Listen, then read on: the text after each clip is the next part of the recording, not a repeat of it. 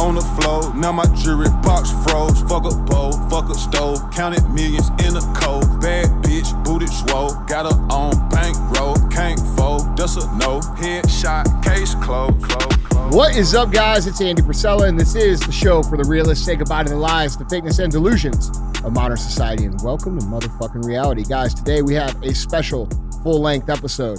Uh, before I get into our special guest, I just want to cover the basis of the show. Uh, this is full length. This is what you see uh, on most podcasts. It's a bunch of people having a conversation. That's one of the formats that we have of the show. Other times when you tune in, uh, we're going to have Q and AF. That's where you get to submit questions and I answer them. You can submit those questions too, Guys, email those questions in to ask Andy at andyfrisella.com. or now that we're on YouTube, we just started on YouTube uploading the full length episodes. You can drop the questions under the Q and AF episodes on YouTube, and we'll pull some from there as well. Other times when you tune in later on this week, we will have uh, Cruise the Internet. That is our current events show. It's where we take the news of the day, we put some headlines up on the screen, we talk about them, we talk about what may be true, what may not be true, and we make fun of the idiots that believe everything that these people say. And uh, we have a good time doing it. That's CTI. Uh, and then other times we have real talk. Real talk is just five to 20 minutes of me giving you a message that I think, uh, you know, I want to share with you guys. So uh, we do things a little bit differently here in the advertising area too. You'll notice that I don't read ads. I don't take money from people who uh, pay me to talk about the shit that I don't use. Uh, in exchange for not taking up 30 minutes of your podcasting time running ads about useless shit that you don't want to buy anyway, just ask something really simple, and it's this pay the fee. When I say pay the fee, it means share the show. Our show has remained at the top of the ranks of iTunes and Spotify and all these different places for almost a decade, entirely off value exchange, word of mouth. That's how I like to do it. If we do good, share the show. If we don't do good, don't share the show. Uh, it's very simple concept. So if you gain something from this show, which I'm very, very confident that you will on this particular show, uh, please share it. And that's that's the fee. Now, we do have a very special guest on the show. Actually, we've got two special guests. Uh, one of them is not Sal. I can make it more awkward. I can just sit here in silence. Yeah, one of them's definitely not Sal. Well, I mean, I'm welcome back. How that's my welcome back Dr. party. Yeah. Sal. Yeah, mean, there's fuck. Dr. Sal. Yeah. Dr. Stayed in the Holiday Inn Express last night. Yeah. I'm ready to rock. So we got Sal, but we also have uh, a very, very good friend of ours, Jason McCarthy, who is the founder and CEO of GoRuck. Uh, you guys might know GoRuck. It's the weighted backpack event organization. It's been around since 2008, changed hundreds of thousands of people's lives. Uh, very, very excited to have you here on the show, man. How are you? I'm good, man. It's great to be back first form. Yeah, it's great to have you here. Uh, Jason's been here a number of times, but this is the first time he's been on the show.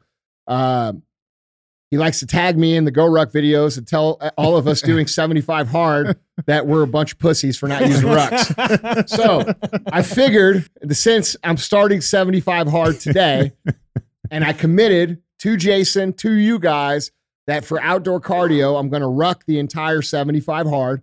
Um, and I'd like you guys to join me. If you guys don't have a ruck bag, we sell them at First Form. Uh, you can order them from Jason. They're awesome bags. You put a weight in them, and it makes your cardio quite a bit harder. GoRuck.com. Yeah.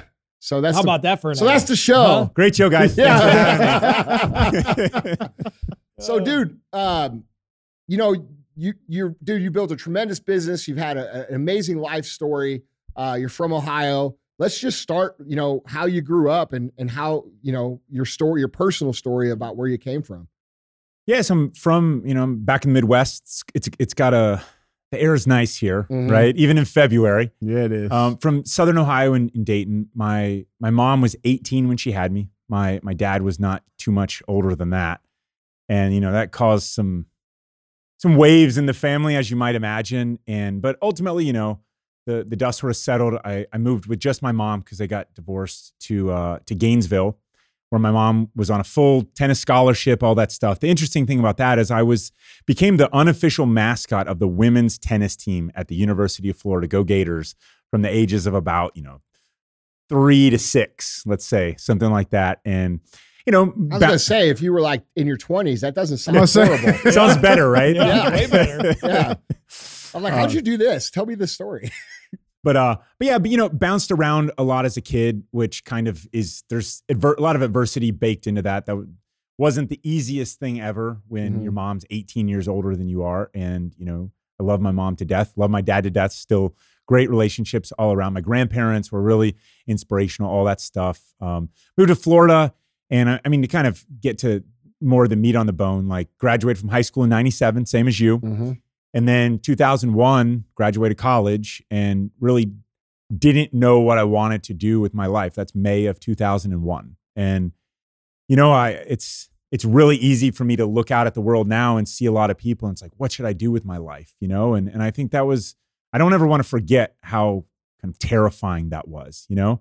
And for for my vantage point, unluckily, what happened was was 9/11 and so that was kind of just a a call to arms for me and it, it changed the course of, of my life on out of tragedy came this desire to serve our country. So um, that was not a natural thing right? Like we're definitely going to war. What should i do as as part of that? I knew what i needed to do Mm-hmm. but that didn't that didn't make it easy. So you know it took two well, I, I eventually enlisted in october of uh, 2003 so it took you know a couple years to finally But you felt called right away. immediately. Yeah. immediately. And and so the first casualty of the war was a, a guy named mike spann who had been a uh, he was in the marine corps but what got published was this is the johnny walker taliban uprising and at, at the prison there. And um, what was talked about was that he was in the special activities division of, of the cia so i was like okay great i'm gonna go do that. That's the guy i want to be you know because choose your roles role models you know carefully and that's Right. who i want it to be which is an odd thing, you know. I mean, someone dies, they die a hero, and you say, "Send me, I want to go do that," Mhm. you know. But that that's just where it was for me, and I'm not alone in this. There was, you know, long lines at recruiting stations and, and all that, and and so went through the CIA process, and I kept asking about, you know, how do I do that? That's what I want to do. And finally, this guy, we're in this, you know, Arlington or Northern Virginia, like you know those nondescript CIA type buildings that you can imagine. And you know, you're having my the 10th one-on-one conversation in the multi-year process that was the CIA um, hiring process. And he's like, look, we don't just bring guys off the street to do this. We take them from special operations and then they come here and then they do that. And I'm like, all right, that makes a lot more sense now, right? I guess I got to go back and do that. It's like this huge reset. And I, I basically felt like a total idiot and a total failure because at the same time, then I- started to get doubt creeping in. Like, okay, do I really want to do this? Do I? Because the CIA seems also kind of safer Mhm. than, hey, I want to go beyond the ground force into like what really pushed it was the the invasion into to Baghdad. I mean, I signed up. I wanted to go to Afghanistan. That's what I wanted to do. I wanted to be on the team hunting and killing Bin Laden. Mhm. And and um, you know, and then but once the Iraq stuff kicked off, I was like, man, these wars are passing me by, and most importantly, I will regret this for the rest of my life if I don't do this. So it didn't necessarily. I mean, yes, service is a is a great thing, and, and the country depends upon all different kinds of service. We could we could talk about that for days, but ultimately, what mattered the most was the voice inside my head. I need to go and do this, and if I don't, I will regret it for the rest of my life. And so, made it through and, and made it through the decision, I should say, to to enlist in the army in a time of war, and um, started that process. And it was it was a very very challenging one. How was it like go? Because this is not a life path that you saw yourself living before this happened. So how was it like just saying, you know, okay, I'm joining the army. Like, you know, the first day you're there, what's you know, it's kind of like a shock, right? Well, I mean, it was it was terrifying in a lot of a lot of ways. I mean, there was the whole I did this and I'm a man and I'm a grown up and I can do this, and then there's the reality of telling my mom in her kitchen that I had done this and the tears and the no and the how do we get out of this type of mm-hmm. not really what she wanted, but you know, that's a mother's God gave her the right to that reaction Yeah, for sure. you know and like that casts a little bit more doubt into it and my, she, my mother became one of my biggest supporters of, of course and always has been but that's just a, a, a really really difficult conversation to have right And and and so there was it's the delayed program. So I had a little bit of time. And before I go in, of course, finally, what what year is that? Like eight years later after no, I met in, met Emily in 95, say, and this is 2003. I finally told the girl that I loved her, right? In after I had enlisted, but there's a delay but from when you go in. So I have a few months. Like so, you know, I got to tell mom I've enlisted. The family's got to find out. I got to make the sort of rounds about, you know, well, why are you doing this? Like what's what's going on? Tell the girl that I love her finally. I mean, and we had gone to the same high school together, we graduated together. She was on the girls' tennis team. I was on the guys' tennis team. And we, she babysat my siblings when I was visiting my dad in Ohio over the. So, like, I was just a total coward, mm-hmm. is really what it boiled down to. And, but, you know, you make this one thing and you start to contemplate your own mortality, which is a great thing to do. And it's like, I got to get this off my chest for sure. And so then I've got that sort of swirling around in, in my head at the same time. And then it's like, okay, get on the bus up to Fort Benning. Here you go. It's going to be awesome. And and so you bring everybody brings all their baggage with them everywhere they go, right? There, no matter where you go, there you are. And I'm at basic training, and you know, it was it's just turned into a cold Georgia winter. It was a lot harder than I expected. You know, I'm like this college kid. I'm smart and all this stuff asks me, I'll, I'll tell you. And nobody cares. yeah. Nobody cares, man. And it's so great you're just there and there's there's a thing going on and you're gonna you're gonna deal with it. And so it started there. It evolved to airborne school. I'm still writing letters to Emily and to my mom and basic training, all the things. And the hardest part was not the physical stuff. The hardest part was not that. It was just the the you don't always be leery of the people that say I'm going to go do this hard thing in order to find myself, right?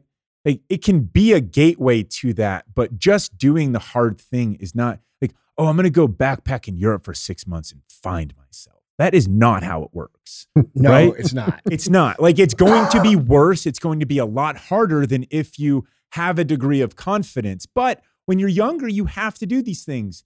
I mean, when you're older too, but when you're younger in your formative years, you got to get out there and say, send me. And you go try these things and and you know give them give them your all and pour your heart into it. And it, it becomes easy to pour your heart into the army when you're there and you've got to be there. You might as well succeed because failure is way worse than success and you're, you're you're there. There's there's no other option. And so but it's just processing this whole this whole buildup in in my own head of I, i'm i'm probably going to die. I'm probably going to you know my mom was right to cry in the kitchen and and and you know try get me out of this and you know this girl that I love that I'm now dating, right? I'm probably going to l- turn her into a widow. I mean, just all these things. They're not yeah. productive at all. Right. But the beauty is, is that learning how to take those on and, and to deal with them, there's some perspective that comes from that. Like, this isn't all about me. There are worse things than dying. It's going to come eventually. Mm-hmm. You know, there's, and, and, and it just really sort of, you know, I, I signed up for revenge and that was a powerful motivator. I mean, hate is a powerful motivator, right? It, it just cannot endure and it's not healthy. It, it can't endure. It's definitely a temporary motivation. It will yeah. get you. It's like you can get all souped up on 500 energy drinks. You're just going to pay for it. Yeah. In a different way. Like you can't do that, right? Yeah. For, forever and build whatever it is that you. Yeah, you can't even do it in business. Like, no. in, like in business, like you know when you're when you're first starting out a business it's natural to look at the people you're competitive with and think i want to fucking smash them. But what happens when you smash them all and there's nobody else to smash? Now what what are you going to do? Yeah right? drink more energy drinks? Yeah that's right. it's, it doesn't work like that. It's temporary. Yeah and so revenge was a very very powerful motivator but you know the the special forces qualification course was for me was over two years long. The whole kind of basic training airborne school and then it starts. There's selection and there's phase two and, and all these all these different things that go into becoming a, a green beret. And what they teach you is that it's not about you. They teach you, you know, a, a, lot. They teach you how to teach yourself really. Um, but it's like it's just what it became about especially when i got to my team and especially when it, it was just about them. You hear all this stuff about I wasn't fighting for America and I was fighting for the guy next to me in the foxhole. It's it's all true. It's not that you don't love America. You love America more than more than you're willing to die for America. But it's not about that. It's not like, man, I'm just, you know, they're shooting, they're shooting at us and like, gosh, I just love America, so I'm gonna shoot back. like that's that's not how it works. You know, and in in service to that mission and loyal to that mission of the guys around me that I mean, they're the reason why I'm still alive. They're the reason why, you know, it was a lot of tough love. And but they're the reason why I they shaped me so greatly. And it was it was transformative in my life to the point where I feel like now all I do is I just oh, I'm just trying to pay it forward a little bit more every single day. Because when you're on a team, you wake up and every day there's this feeling of just I'm probably not good enough to be here. I better really work my ass off to be average on this team. Because if I don't, there's just this enormous fear of failure, AKA, they're going to throw my shit out in the hallway and say, get off our team, or the team sergeant would say, get off my team. Or, or there's just someone's going to get killed and that's going to be my fault. And, and, and so it's just iron sharpens iron and you're just in that environment. And that's what it is. And, and that's, that's my definition of service is how that feels when you're in that kind of an environment. You're willing to push yourself for something greater than yourself. How much do you think all of these things that you learned have carried over to your business, which has become wildly successful? It's inseparable. I mean, it's it's it's a factual statement that GoRuck would not exist without my time in the Army or specifically Special Forces. I mean, just technically, I mean, rucking is the foundation of Special Forces training. It's mm-hmm. not what you see on Discovery Channel about you know log PT and people yelling at you. It's silence, except that rucksack is it, it's given you a lot of lessons. You know, mm-hmm. you're you're you're in the pine forests of North Carolina, first by yourself. They want to make sure that you can operate autonomously. You're not scared of the dark and stuff, right? And the first spiders and all the cobwebs that you're you are all over your face the first time you do land na- land navigation. Which, oh, by the way, that that's definitely going to happen. Um, that you're not going to run away scared or quit or suck your thumb in the corner or whatever it might be. But then it's about, you know, the, the rucksacks get heavier, but the demands on your role on the team. Do you play well with others? Mm-hmm. Right. It's just this kind of evolution to, okay, you know, phase one, basically individual, a little bit of team week thrown in. Phase two was uh, like our version of Ranger School. It's very doctrinal. Okay. So by that, I mean, you learn how to do ambushes and you learn how to do raids. It's all doctrine. You have to know doctrine in order to know how to do, you know, unconventional stuff, you have to learn the conventional stuff. Phase, phase three was your job. So for me, it was radios and computers and stuff, more, more technical with a lot of PT thrown in. Like PT, physical training, is the love language. Better be good at, right? Phase four, which is probably the most interesting training, I think, going, is they turn an enormous portion of North Carolina into this live war game. It's called Robin Sage. And it tests your ability to think on your feet, to adapt, to be unconventional in nature. And it's an evolution. And the rucksacks, by the way, get heavier and heavier and heavier and heavier. So by the time you're doing Robin Sage, it's a, you know, 18 to 24 hour infiltration or insertion with 125 pounds plus on your back, like excruciating, right? And they've built you up, but in that time, they've also built up your confidence. You've built it up yourself by going through these gates. And, and so, you know, there's this idea of, you know, are leaders made or are leaders, you know, born or are they made or how does that work? Like, you can always get better is my answer. Because whatever wherever anybody started day 1 if you stuck with it you were always better the day you graduate. You're king of the world. And when my wife at that time Emily was who had graduated from the farm at the CIA 5 days before my green beret graduation when she came and I didn't get to go to her graduation but she got to come to mine. And when she came to that graduation in Fayetteville, North Carolina, that was king of the world moment, man. I mean, yeah. that was just like we had done these things. And this is the same girl that you had to work up the courage for 10 years to ask oh, yeah. out. Oh, yeah. That's fucking awesome. Yeah. Dude. Just built, up, just pure cowardice. Eventually I had to, you know, Bro, we figure out a way. Yeah, listen. Figure I, out a way. It's it's kind of like what you were talking about in the meeting this morning, dude, and what you talked about last week. Um, about people having to work up the courage to approach. Well, I mean, it's a it's yeah. a skill. Yeah. You know, you, you have to develop that skill. Yeah. And that that that same lesson is Sal was talking about in our meeting in regards to business.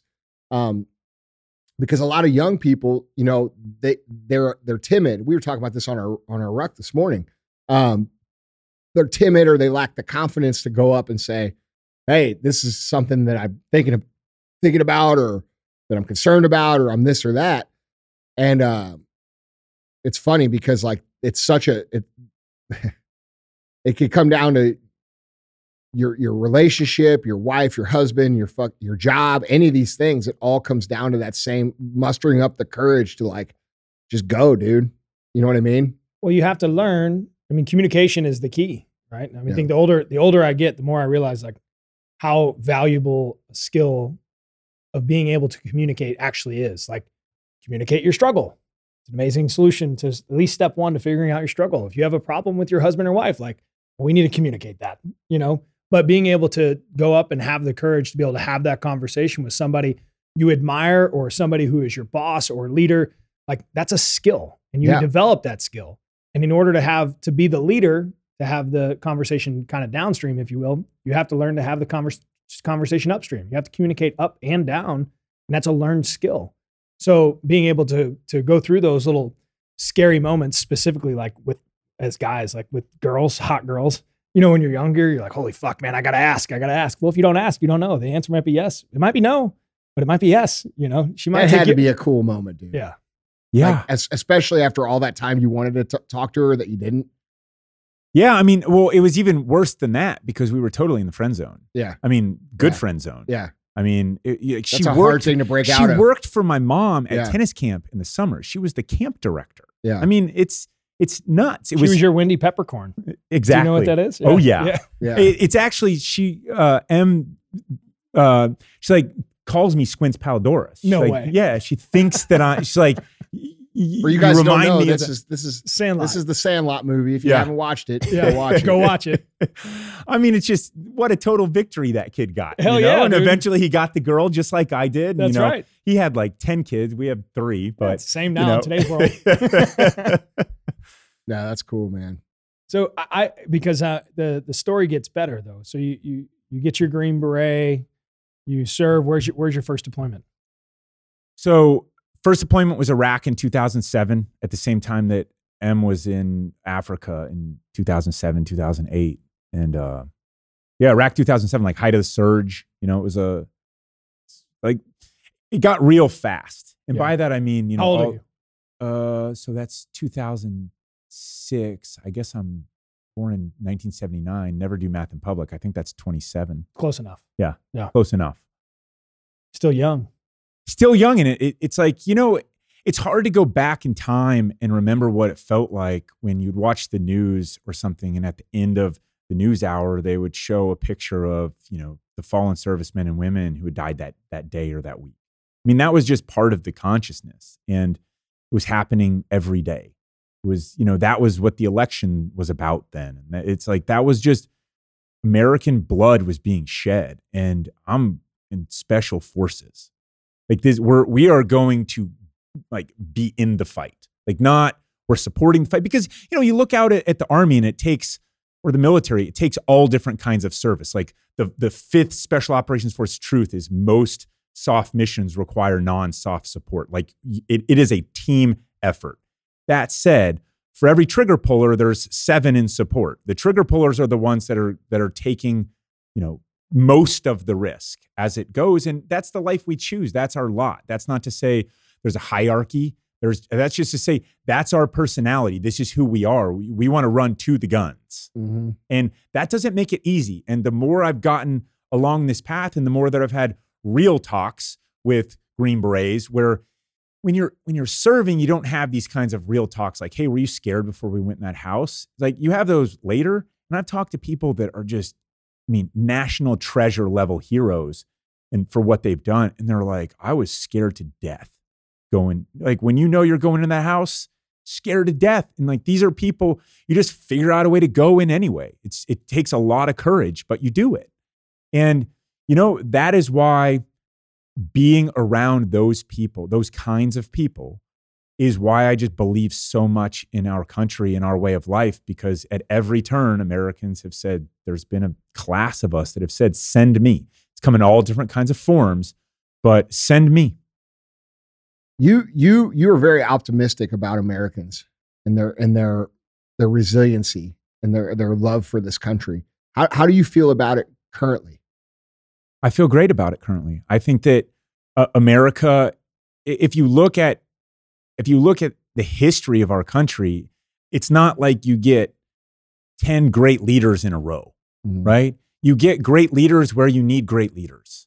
And the rest of the time it's it's people, you know, we wring our hands too much talking about stuff that doesn't really matter that much. When when when it gets real, that's when you get the great leaders that just seem to emerge. And my my take is is that it's it's not they just emerge out of thin air. I mean, there's an undercurrent to this country that is that is very very very strong, Mhm. and it's really easy to forget about it.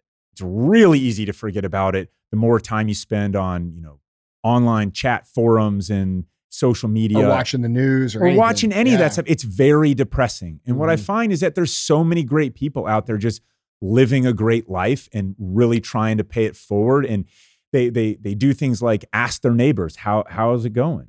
Like, oh, you need to borrow a, a saw? Great, here you go. Like, let me come over and help you.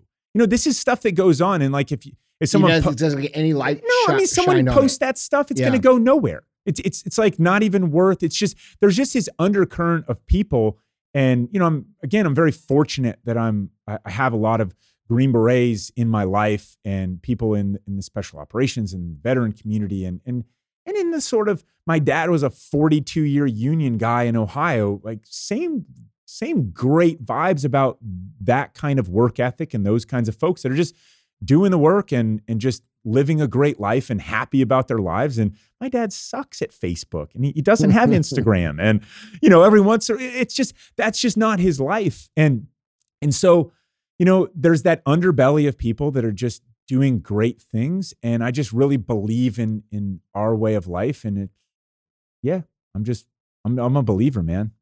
I think it's interesting. You know, I met Jason uh, February of 2020 at Wodapalooza. That's right. Dude was drinking a Budweiser, right? And he's the only other guy, one of the only other guys drinking beer. I'm like, well, fuck, I'll look, I'll go meet this guy. and we end up talking for like an hour and a half. Thanks to Jason Khalipa. Thanks to Jason Khalipa, Yeah. my guy who doesn't drink beer. But uh, and it was right literally, I don't know, maybe seven to 10 days before you realized that the world was gonna go fucking stupid. And we were gonna see all the stupidity in America all unravel in, in the first 60 days. and it was right along the time when our friendship was just evolving. And it was really cool because I got to see and listen to Jason's perspective uh, through social media or just religiously how he's always been optimistic about the American people. He's extremely, extremely um, uh, well-educated historian on America. Uh, he he's a very well-educated human on the history of just politics and war inside America, and it's really good to hear his perspective because it's hope. You know, where we Yeah. we see a lot of the negative because we live a lot of our lives on social media. And I think Jason and part of the Go Ruck experience, which is really cool, which is where I appreciated Go Rucking, is you need to get outside and go see the world and go experience, you know, the the breezes and the snow and the sunsets with a little weight on your back. You get a lot of reflection. You see a lot of good people. It was just a really good time to collide with you. And I think, you know, to Andrew, to your point, like he's got a different perspective that I think is very, very valuable, specifically for the American people today. Well, I think his perspective is pretty spot on. I mean, look, dude, the the the reality of the scenario that we're in is we're in we're in a scenario where I believe that the media and the politicians profit off suppressing uh, the unity that people naturally have in reality. You know, like when you walk, this is why I always say on the show, like when you when you walk into a store or in public or you go somewhere, it's not like what people see on the internet. It's not even close to it. You know, people aren't attacking each other. People aren't, you know, like screaming racism shit to each other's faces or whatever the, flavor of the day is, you know, of controversy. People are generally pretty fucking cool. And I think that, you know, like you said, Sal and Jason both, I think, you know, getting out in the real world and being around regular people and kind of like not listening to people who profit off of us being divided and believing that we're all shitty, that they, they profit from this. When you remove yourself from that avenue of propagation, you start to look at things in real life.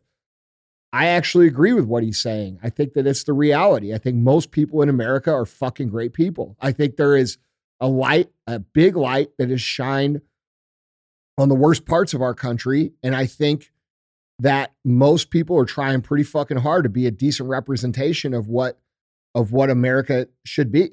You know, when I go to the gas station and pump gas, or when I go to a restaurant and like, I, I see good people. I don't see I don't see bad shit, and it doesn't matter like if they're Asian or if they're black or if they're white or if they're fucking whatever else they happen to be. Like I see the people that get along and value the fact that people from all different cultures can, you know, function under the ideals of what this country is supposed to stand for. And I, so I, I, I have hope too. I, I just, when I look at some of the younger generations, I wonder, and this is where a little concern comes in for me, is you know, like when you and I were both the same age, um, we share a tip. We we share, I think, a parallel ideological value system uh, for the most part, and, and you know, all of our friends do, right? Like we're all the same kind of people. But like, bro, every single one of those people I know is our age. So like when I look at like the concern that I have, it's concern for the younger men and women that are under 30 years old, wondering how they feel. Do they still have a sense of, you know, like you're calling for America, right? Like, um, Andy, that like this is what I mean. My generation, our Yeah. generation, was so soft and was like you fill in the blanks until 9-11 happened and Yeah. then we answered the call to service and That's now all of a sudden I, we get a pass No, no, Right? it's no. You I'm know- not saying that. I But- agree but- with you. I agree with you. There's, there's every every fucking old Gary Vee says this all the time, bro. yeah Gary Vee says this. It's a generational thing. When you get to a certain age, uh, you know, like our fucking parents looked at us and they're like, "Fuck, these kids are pieces of shit." like, you know, and like their parent- right. their parents looked at them and said the same shit. And like, like I, I wonder how much of it is just like us saying that because it's like the natural thing, or how much of it is actually real. Because it's hard. It's hard to know. It's well, hard. part to of me says it that the more you say it the more you will believe it Mhm. And if if we kind of take a leap of faith and we say, look, I might not be able to go online and and and change the nature of America through, you know, on Instagram or whatever Right. whatever TikTok of the day is, right. but I know what I can impact. Mhm. And if you have faith, and I know you guys do because of how you lead your lives, if you have faith that you can impact others, and I know you are because I know a lot of the lives that you are impacting, and then you make a list of your friends, right? Put me on that list. And you say, there's a lot of other people out there that are fighting the same fight that we're having. And you Mhm. know what you're doing? You're raising the next generation's leaders. And those leaders are the ones who will lead the ones who are not being led like this. And that to me is the hierarchy. The true freedom is to break free of these chains of thinking that life is going to happen in instant gratification and that this is all about, you know, your your your value exists in this metaverse or on your phone or in this digital world. Your, your value exists in the real world. That's right. And it exists from you to yourself in the mirror and to the people who you respect who are around you and to the networks that you have and the people that you have and where you put your time and your energy and your faith. And so when I say keep the faith, I mean, there's a lot of us out there that are doing this. Right. And the more that we believe in ourselves, the more that becomes the self fulfilling prophecy. Yeah, that's a good that's a good point, dude. Yeah, that's a really good point. What did you? I, I like the part I like what you just said about about you're leading the future leaders. I like that because that and, and that's real. That's real shit. Because just like in business, where you're not going to get every customer, you're going to get certain customers that are then going to replicate out for your business, right?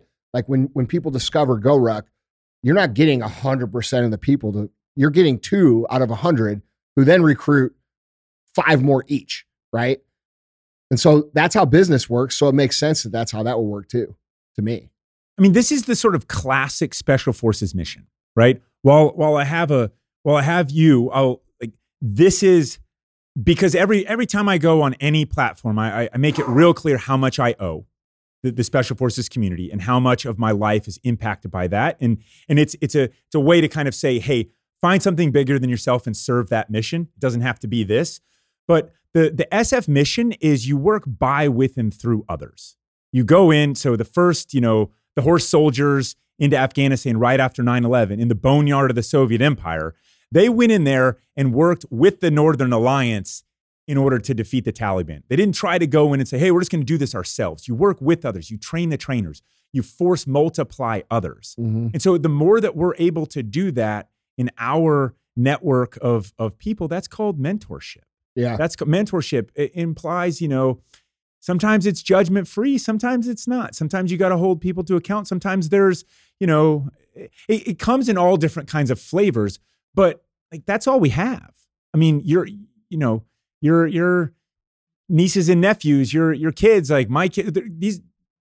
This is all going to belong to them Right. and we can absolutely set them up for success. And I know lots of kids and I know lots of parents who are raising their kids right. Mhm. And I know lots of parents that I, I think maybe could improve that a little bit. yeah. And I think, you know, it breaks my heart when you see kids that, you know, are way obese or super inactive or all these things that are not their, they're not really choosing that. They're being born into that. Right. That said, keep the faith, man. There's a lot of us out there and we can impact what we can impact and just keep fighting. Yeah, I like that, dude. I think it's true too.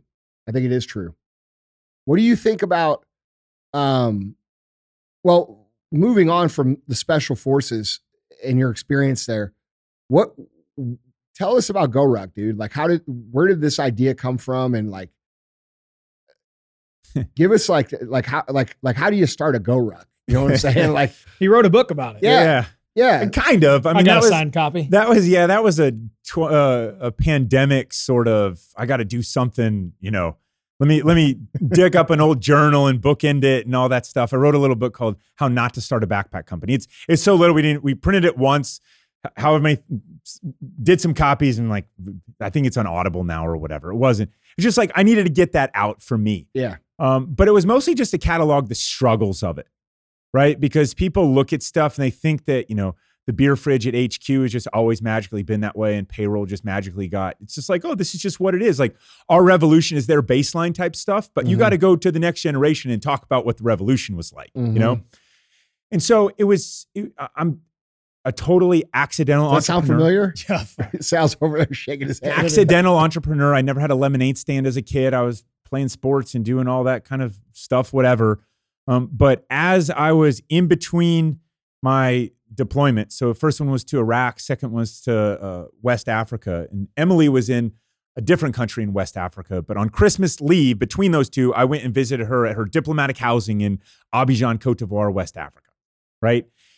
And I was like, man, this it was it was really weird because it's coming from this war t- like you you have your gun trucks and you know you're at war in Iraq and you have your team like this is what's up you know? And I went to Africa I'm like man this is like the the, the hairs on the back of my neck were standing up just from the vibe like but it wasn't we're not at war at all. It just I, I didn't know what to make of it Yeah. basically which is in some cases a lot worse you know and so I went to Emily's house and, you know, did, you know, normal things that any, you know, house husband would do, like base fortification and, uh, you know, increase security posture. And I made her a, a couple go bags. So for us, the definition of a go bag or a go ruck was when you go out on a mission, you would put a go ruck in the trunk of the Humvee in case your vehicles was disabled and you had to fight. So you have extra radio equipment, bombs, guns, ammo, water, extra supplies, right? And and so it's like I just took that knowledge and said, okay, well, you need to have this just in case because you know she's a smoking hot five foot five and a half, let's say, you know, girl in in Africa uh, meant to operate autonomously. Yes, she had a dog, but meant to operate autonomously. The cavalry ain't coming, and so how do you make how do you set her up for success? Like I didn't want her to die Mhm. you know? And so, hey, here's some stuff. Put this in your car at all times. Keep this in the house at all times. Use this just in case. And there was just like, you know, basic house husband stuff. And was trying to figure out what I was going to do next because I knew at that point, it about, I had about another year in, was like, I, that something's got to give here. She's in the CIA, I'm in special forces, and that ain't going to work, you know? And so I was going to transition out, and then I was finally going to go back and get that ground branch job that I had originally sort of said, okay, I guess I maybe go get that. And I'd met the people. She's like, oh, while you move to West Africa, you should do the GoRuck thing. Like, what does that mean? Um, but you know, Emily's always been my muse in life, uh, amongst so many other things. But it was like, okay, well, I guess I can build Go rucks or Go bags for people. I can teach them how to put, you know, better cameras up in their house. I can show them some security posture and all that stuff. And so that was the the origins was just like go do the Go ruck thing. And then I went back to America and it's like, okay, great. Got the idea. It's basically done now, right? You know? Right? And so it's like, all right, well, you know, I got to figure out this import export business to West Africa and there's diplomatic pouches and there's all this stuff you're kind of not supposed to use and ended up, you know, not going that route. I'm like, all right, maybe just figure out how to do the bags, right? Like, cause I know nothing about bags, except the thing about special forces is you will become an expert of your your gear, an expert because, you know, choose the wrong socks. That's how, you know, that's how Napoleon lost at Waterloo, right? Like choose the wrong footwear, you're out of the fight. Have the wrong gun, you're definitely dead, right? Stuff like that. And and so you become an expert of all things, especially rucksacks as well, because you spend all your time, you have weight on your back. Like, hey, I'm gonna sprint into combat with no weight uh, and just jog in and like take care of the bad guys. Said nobody ever. That's Mhm. not a thing. Like you always are carrying weight. And so I was like, all right, so build this uh, bag. Why not? So how do I do that? I don't know.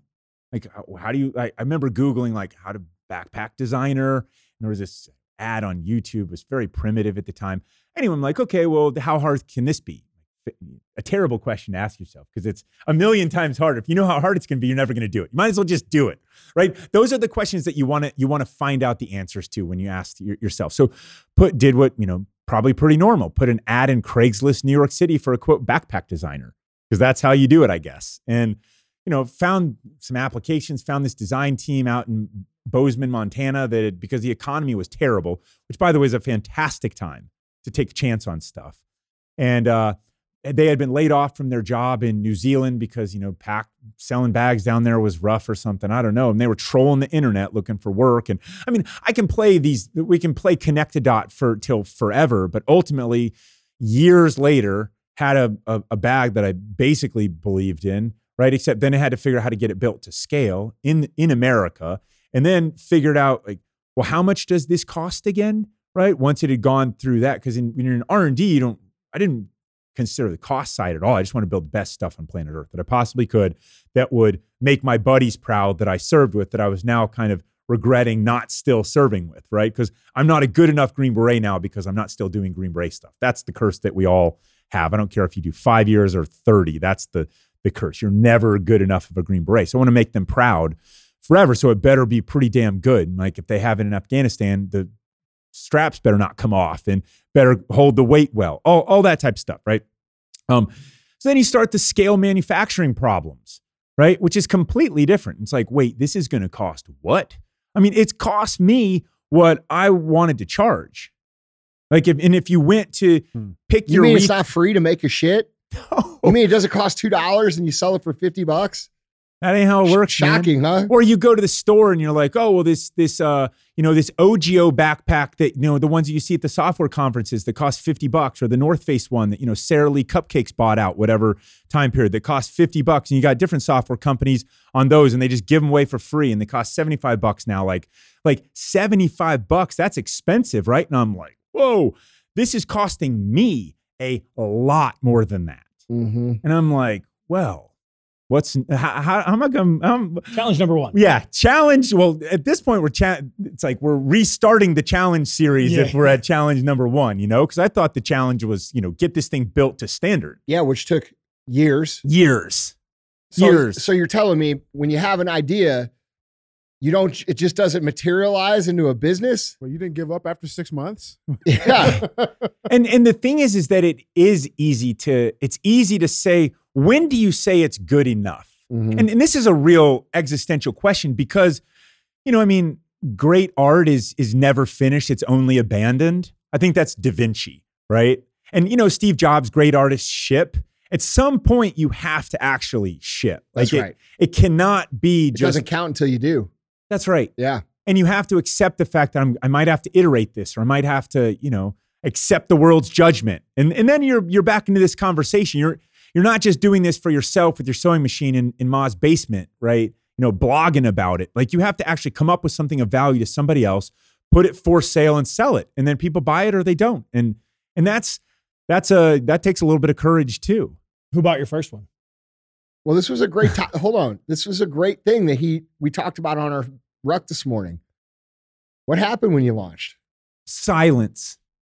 You didn't get yelled at. Absolute silence. That is the most the deadliest killer of them all. Silence. And it was something where, you know, I'd spent, you know, years and years at this point. Find a website designer and a place, you know, the place that had built the rucks was also to uh, pick, pack, and ship it for me, which is a big no no. If someone's promising to do all sorts of different stuff, just realize you better have someone that's your people to QC there, quality Mhm. control there, which ended up being had to get one of my old teammates who was, had transitioned to the guard to drive in an hour one way periodically to check all the stuff because it was in Colorado.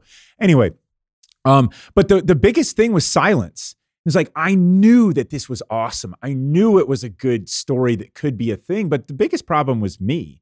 I was not really willing to at that time share anything. I'd, I'd set up my first Facebook account account an, an anonymous pseudonym because I still wanted to go be a better Green Beret by being like Jason Bourne or whatever. Mhm. And and like, well, I can't have a real name out there if this is this. And you know, you don't get to have your cake and eat it too in this case. And so I had to eventually I had to kind of pick and choose is this something that I actually believe in or or not? And you know, like yeah. It's really interesting because, you know, we used to, when we first started our social with First Form, the fear factor of actually being out there and getting behind it, we used to wear Lucha Libre mask.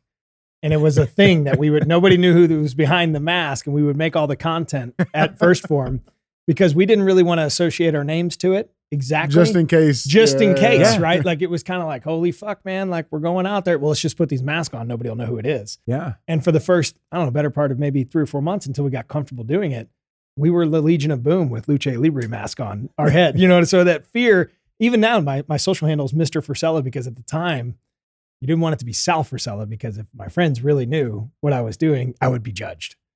God, it's such a power. I mean, the fear, I still have it. Like the worst thing, the worst thing that I could get would be a a note from somebody that I served with, or somebody tells me that somebody that I served with was, was somehow disappointed or embarrassed because they knew me or because I served with them. And, and like that's just a huge thing that's it's it's highly motivating for me. And it's the same thing. Like I was not strong enough at the time of the launch of GoRuck to sit and say, I'm willing to just all my chips all in. I had to kind of, I had to figure out if this was actually for me. But at some point, you have to decide because that, it ain't going to work out if you don't. But I think you realize in that evolution of figuring out who you are and who the business is, that unless you go all in, you stand no chance. Yeah, I also figured out that I was completely empowered to do this on my own terms and I could do it the right way. Yeah. I don't have to build, you know, disposable stuff that sucks that's going to break. I don't have to like, just because it's because fast fashion became a thing that we studied in business school and it's like, "Oh, look at what a great business this is." Like, I don't care. I don't believe in fast fashion. I think you should build better stuff and I think you should stand by it.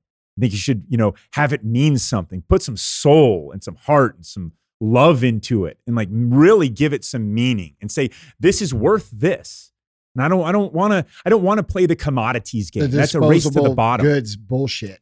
Race Yeah. to the bottom, man. I agree, dude. And like I sleep really well because I know that we leave it out on the mat. And you know, R&D and new product development and all that stuff, it is a it is behind the scenes. It is in our R&D center, the, the, the folks that are testing our gear and there is blood on that mat every single day. And we love each other and we fight it out and once we eventually get to something where it's like, all right, are we going to go another round today or is this good? And it's like, that's the vote. And there's a vote. It's like, nope, let's go to the mat. Right. And so then we go to the mat and, and it's like, and, and then it leads to better products, Mhm. better things that we then in our souls we believe in. And when you believe in something, man, then you can get into conquering the world. But it's like you, when you don't believe in yourself and you try to go find yourself on a six month backpacking trip through Europe or wherever it is, Southeast Asia, like, you know, the beach or whatever movie, right? Like, I'm gonna go find myself in that same beach that DiCaprio was at. Like, good luck with that. That is Bro, not gonna work that's out you. such a common thing right now. Like right this second in society, there is a plague of that. These people think that they can like go on an adventure and discover themselves. Bro, you have to build yourself. You got to create yourself. And that shit is fucking hard. It's not fun. It's difficult.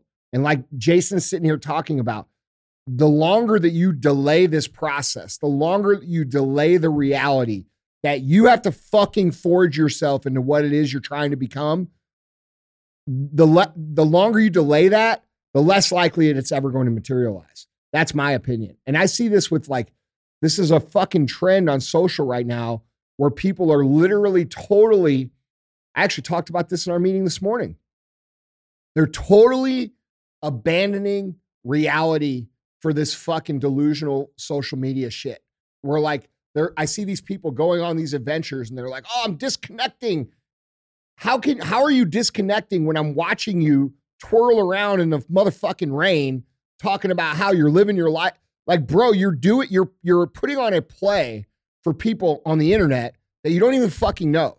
And while you're putting on this play for these people on the internet that you don't fucking know, your life is passing you by and you are losing your opportunity that you have, which is your time, because you're trying to entertain people and convince people that you are somehow more enlightened or more free or whatever the fuck y'all think you are. But like, you ain't More fooling me, bro. and you ain't fooling Jason. Like, bro, this shit is fucking hard. And you are going to have to suffer. You're going to have to. We talked about this too on the. Uh, we should have just recorded the fucking ruck, bro, because there's not a single person out here. Like all the people that you admire, all the people who have lived great lives, all the people you read about, all the people they make movies about, all the people who have impacted society, all the people who have created, every single fucking one of those people has suffered immensely. And the reason that you admire them is for the struggles that they went through, not the struggles that they ran from and danced around and put on a play on social media discovering themselves. Mm-hmm. Like, bro, I'm gonna be real with you. And this is gonna piss some people off, but I'm so fucking sick of that shit. I'm so fucking sick of it because it's the most inauthentic shit that we see on the internet. Oh, I'm enlightened. Look at me. I'm disconnecting. Oh, duh, duh, duh, duh, duh. You're putting it right there. You're you're fucking setting up a tripod to film the shit. like, who the fuck are we f- f- fooling here? Yeah. Like, it- dude, there's going to be so many people in 10 years, 10, 12 years that are going to regret wasting their entire fucking youth on bullshit. And they're going to say, fuck, I don't know why nothing ever worked for me. I don't know why, like, my ideas never came to fruition. Well, because the minute it got hard, you didn't stick it out for two years like Jason did to put a product out. And then when it came out, which we're going to get to in a second, you get fucking silence. And then you keep persevering through it. That's why your shit didn't work out, bro. Mm-hmm. You're you're too busy dancing around pretending like you're living your life. This what dude, this was no different. And I know I'm getting off on a fucking rant here.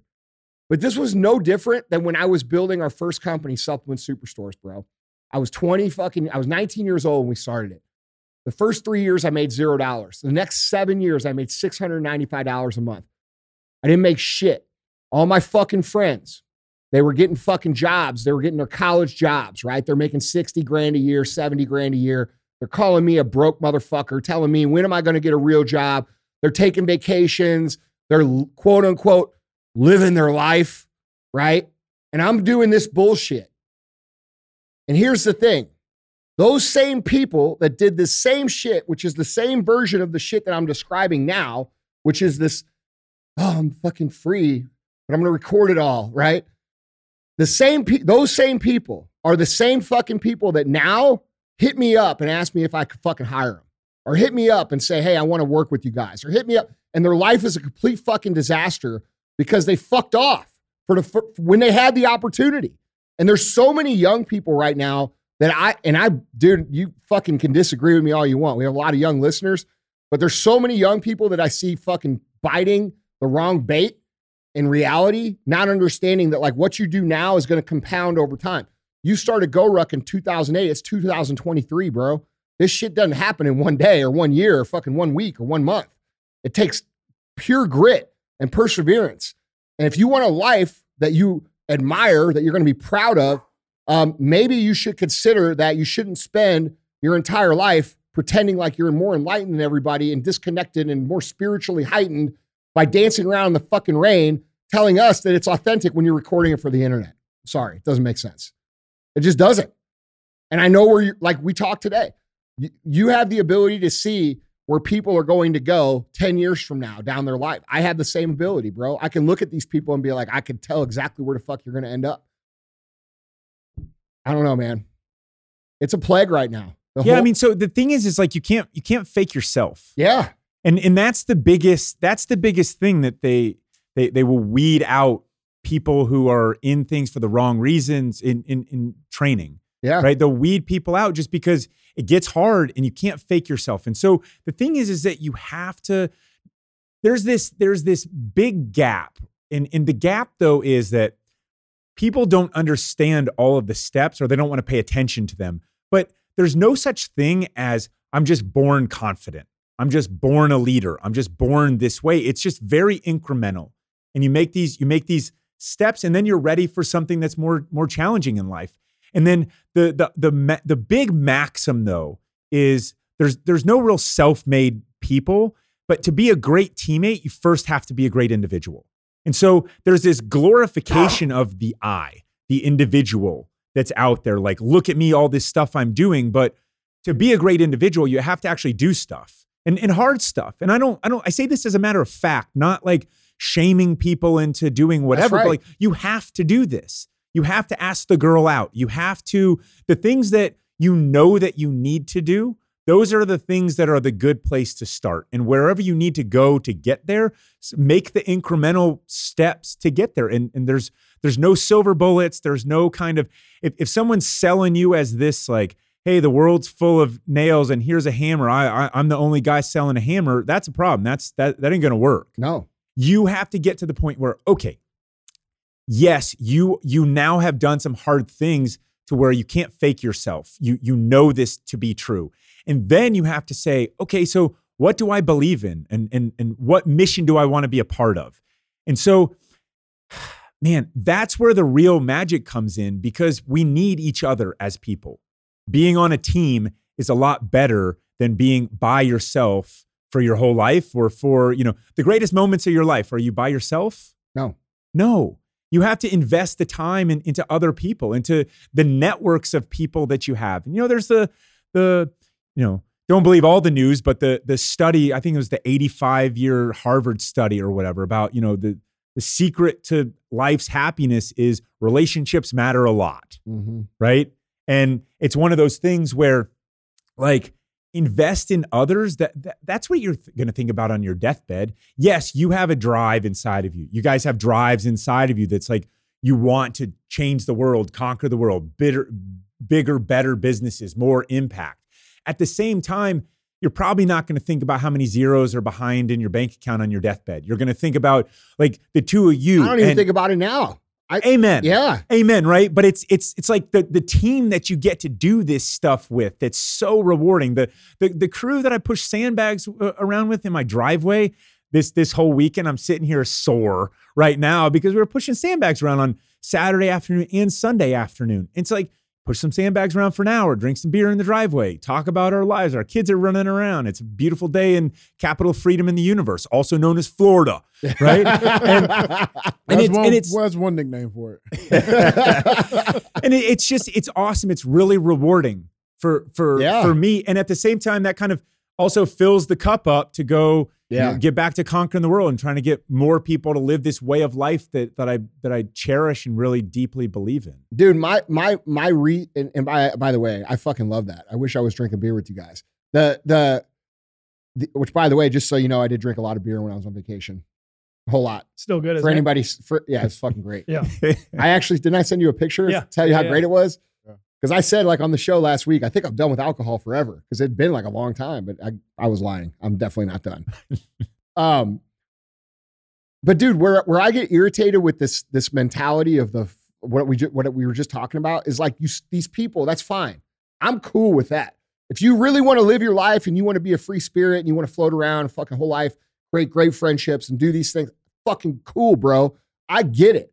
But where it gets me dude and where i get irritated with it is when those fucking people think that they deserve what the fuck we have or what you and i have or what we've created when they haven't done none of the fucking work and and none of it for any amount of time. Like that irritates the fucking shit out of me. Entitlement. Bro, it fucking irritates the shit out of me. And it also irritates the shit out of me when I see young people who say they want all these things. They want to build something. They want to be successful. They want to do this, but then they're fucking buying into the they're they're eating the wrong bait. Like if that makes sense. Like Yeah, but so you know, I think people are so starving to be a part of something bigger than themselves. no doubt. No doubt. starving for this. I I know that I was. I I, I go back. I was. It was such a. Well, uh, the basis of your company is that. The basis of our company is that. It's the same, you know. it was such a stressful time in my life it, between the whole build up my my senior year in college to what job am I going to get and you know you know I grew up in the 80s was influenced by you know the people that were working on Wall Street and you know you know the Gordon Gekkos you're supposed to get out there and make a make a ton of money and Yeah. that's that's what that's what it is that became I thought I was going to be a consultant and solve business problems I do solve business problems I'm not really a consultant you know Yeah. but it's like it was such a, a, a deeply emotionally challenging time for me because I did not, I had all of this energy, I had all of this passion. I really wanted to do something special in, with my life, and I just did not know how to do it. I didn't know where to start.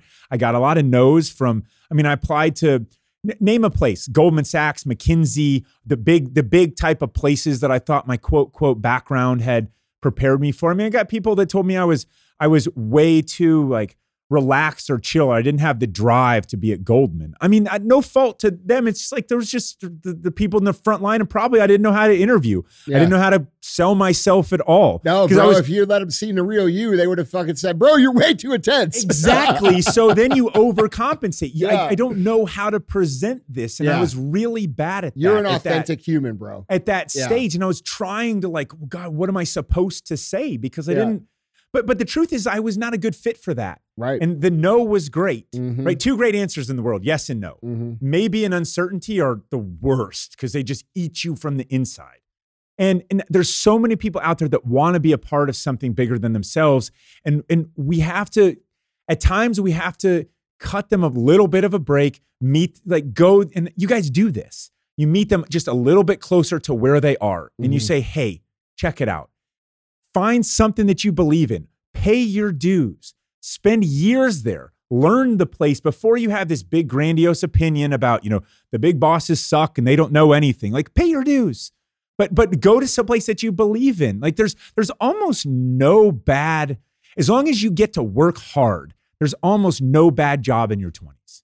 Because You're going to learn a lot of shit. You don't If you know choose to. anything. Yeah. if you choose to. Yeah. I think that's what we're going through. And to Andrew's point earlier, and to Jason, to your point, it's not the zeros in the bank account. The best thing that I feel we get to do every single day is go back and invest back into this community and helping these young people find their path. Bro. Because It's everything. yeah, it's it's it is the most challenging thing that we do. The gray hairs exist on my head for those exact same conversations, but it is the most rewarding because there's nothing better than watching somebody commit to becoming personally excellent, becoming a best version of themselves, taking their life serious, taking this opportunity, you know, and and running with it because it makes you feel empowered by their action to go out and change the world. And it give it that's the invigorating part about what we get the opportunity to do every day is is feedback into the youth and see who bites, you know, and see who believes. I fucking love that. I, dude, what I love, dude, more than anything is when I fucking see someone who I didn't actually believe in step the fuck up. Who I saw like in the beginning. Like, dude, I love to be proven wrong about people. I Mhm. fucking love it. And it's actually a testament to how I really think about people too. Because if I if they did, because if if I was really how people think I am sometimes, I would hate that motherfucker for proving me wrong. My favorite thing in the fucking world is when these fucking young people who I think cannot fucking possibly fucking step up, when they step the fuck up and they prove me wrong, bro, it's it's like the coolest fucking thing ever to me. I'm like, dude, all right, there's fucking hope here. We will have our moment. Yes. Our generation will have our moment in mass for the next generation. Yeah. That's my belief. Yeah, I believe it too. I believe it too. So, dude, getting back on your story because it's incredible. I'm sorry that we went off on the rants. Um, silence. Yeah. All right. So, how'd you manufacture? I got a web- How did I- you manufacture non-silence? All right. So I got a website and I got I got three bags and a hat on that website, Yeah. right? Three bags and a hat. That's Hey, what that's I a got. good start. right? That's a good start. That's a really good start. like a good and I'm like, night. okay, my first idea was was a terrible one, but it was definitely a, one of action.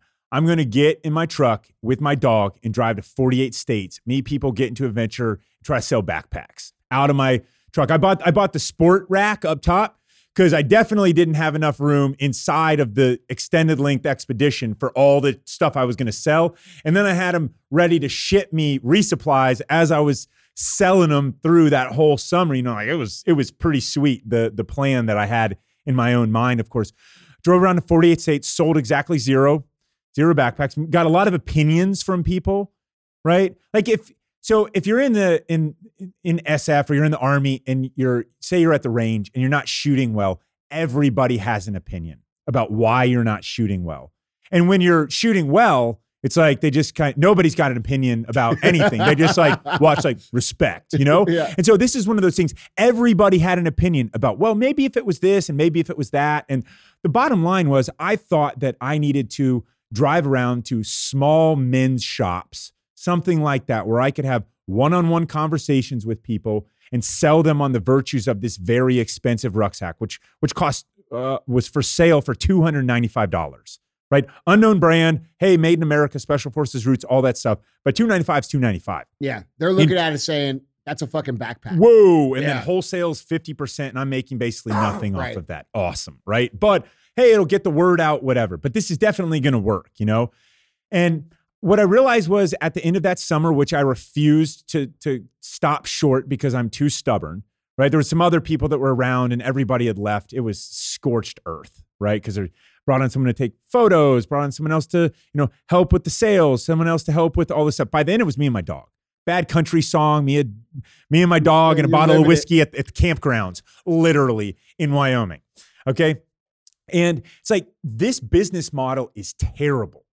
How about let's not do that anymore? And so, what should it be? And what I did not know was anything about Facebook ads or Google AdWords or whatever. And frankly, that's something that I was never going to get good enough fast enough in order to make this worthwhile. And truth is, I didn't really want to get good at it. Let's mm-hmm. let's be real, right? And so it was like, okay, but what I do know how to do is to build teams. I know how to I know how to embrace the suck and I know how to teach people to embrace the suck. I know how to basically show them what they are capable of way more than they could possibly ever know that they're capable of. So, how about you meet me on the street corner at 1 a.m.? It's called the GoRuck Challenge. Um, details not forthcoming. Started out at five to six hours. It became 10 to 12. Then it became 12 plus hours. And, and it was like, details not forthcoming. Oh, yeah, bring this rucksack and we're going to stuff it full of bricks at the, at the start point. How does that sound? And what happened was Fight Club with rucksacks was born.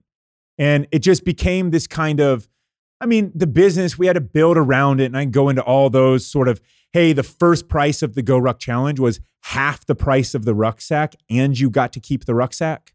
So you got 12 hours with a Green Beret, AKA at that time, me, you know, in awesome leadership, team building, excellence lessons underneath the ruck. And you got to keep this ruck that I basically somehow net lost money on, but at least it was something, man. Like we were, and, and all of a sudden that was the energy that became GoRuck was it's about pushing a little bit harder. It's about let's do it together. It was a team event, never a race, a So team what you're event. saying is you had to get out there and get your fucking hands dirty. Very. and Yeah. lose money Yeah. And lose money. and lose You know, money and, first- and convince people to do really hard shit in the middle of the I- fucking no, night. bro. I fucking love it. My my so my first time, my first experience with GoRuck that I ever heard of you was from our cousin Michael. Michael, yeah. Yeah, and he did one of your. I think it was a 24 hour deal. Uh, Did you do 24 hour No, he- deals? he- so they're Or was- referred maybe to it was as 12 light, heavy, and hours. Yeah. hard, right? Yeah, uh, basic, tough, heavy now because it's the GoRuck Challenge Okay. underneath that. But the heavy's this had 24 to have hours. been about 10 years ago. It was, was- early on. Yeah. That was that was probably the 12 plus, but the Yeah. 12 plus sometimes turned into 18 to 20. You just didn't know. There was no end. Yeah. You know, you even got cousin Greg to do it. He did. Yeah. Oh, that's cool. hour, put yeah, him- but that was where I him in a first river. heard about it. Yeah, it was it was cool. That had to have been like 2010. Uh, yeah, maybe it, Maybe 11. maybe yeah, 11 maybe or 11. 12. Yeah, I remember he had his little because Man, your first everything- T-shirt was like the, the GoRuck gray right. T-shirt with the Yeah. you know. That's every right. everything from a long time ago is now 2010. it was 2000 like last week, but I switched to 2010 now. But, But, yeah, it is- but the underground experience, I think, is an important thing to note here. Is you had to pivot and say, okay, well, fuck it, I'm not going to go sell around to these, you know, bougie men's boutique shop. Let's get back to my roots. I mean, I, we tried the non-bougie ones too. We Yeah. tried like hunting and fishing stores.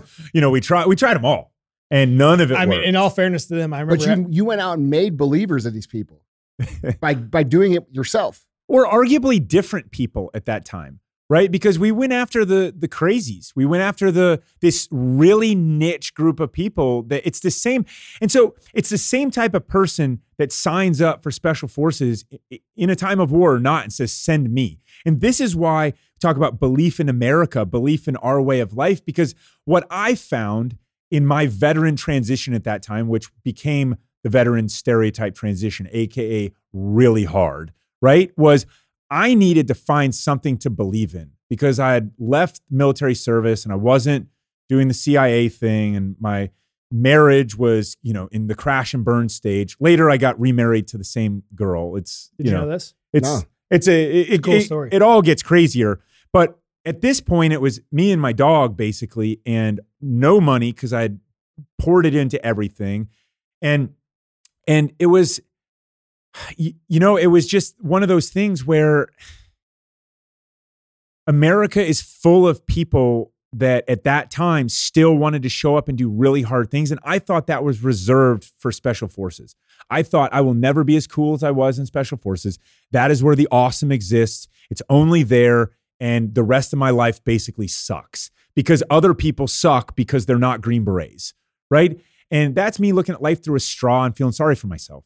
And what I found was look, I mean, the, the, the basic truth is I never would have signed up for the army without 9/11. Do I, am I glad 9/11 happened? No. I'm just telling you my life was is profoundly richer because of the things that happened in the wake of that tragedy. And so I don't sit here and take some sort of high ground like I served in the military and other people didn't. I have zero high ground. I would not have done it without this.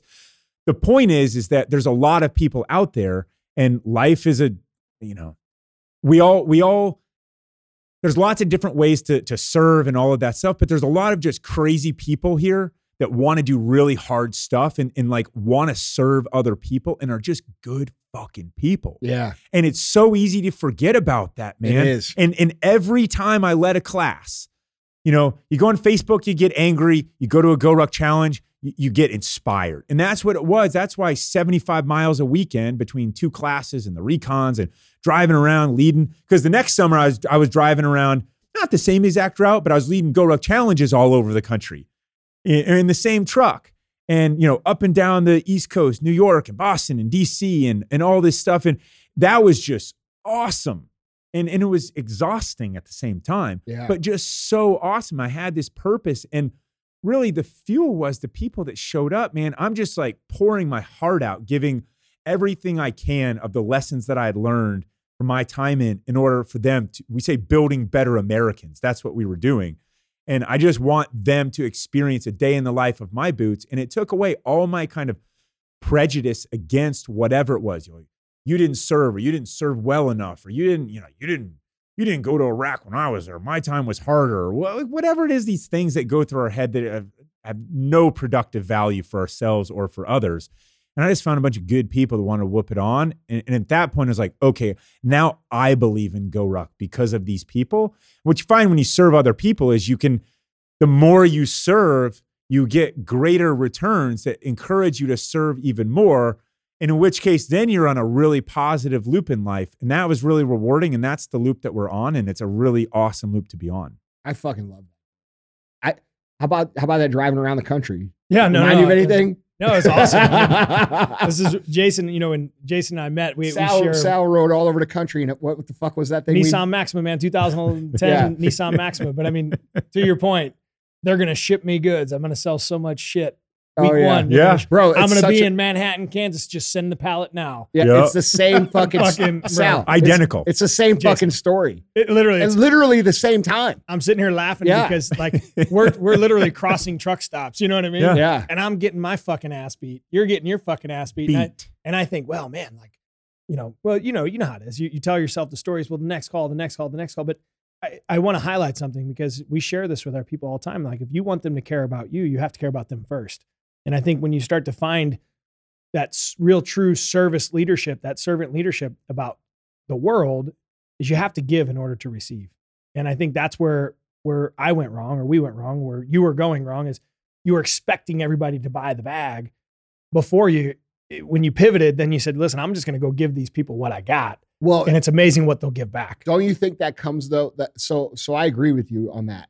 I think that comes though from all the work that you put in just to get to that point, right? Like, It's all necessary. yeah, bro, like he's put in fucking five years of work to sell zero bags. So like eventually you get to a point where like, dude, when you were riding around the country, riding around, you know, fuck, we were 10 years into our business. You know what I'm saying? So like pe- people, you know, it's, it's natural to think like, hey, dude, like, look at all this cool shit I did and then have nobody care. It's like a total kick in the balls, bro. You're like, fuck. But I, And, and that's where most people will stop. Most people will stop there. They I- will not do what you did. They will not do the the I I'm going to make this work no matter what I got to do. And they will not do, you know, the get out, press flesh for lack of better terms, meet people, shake hands, do the work with them.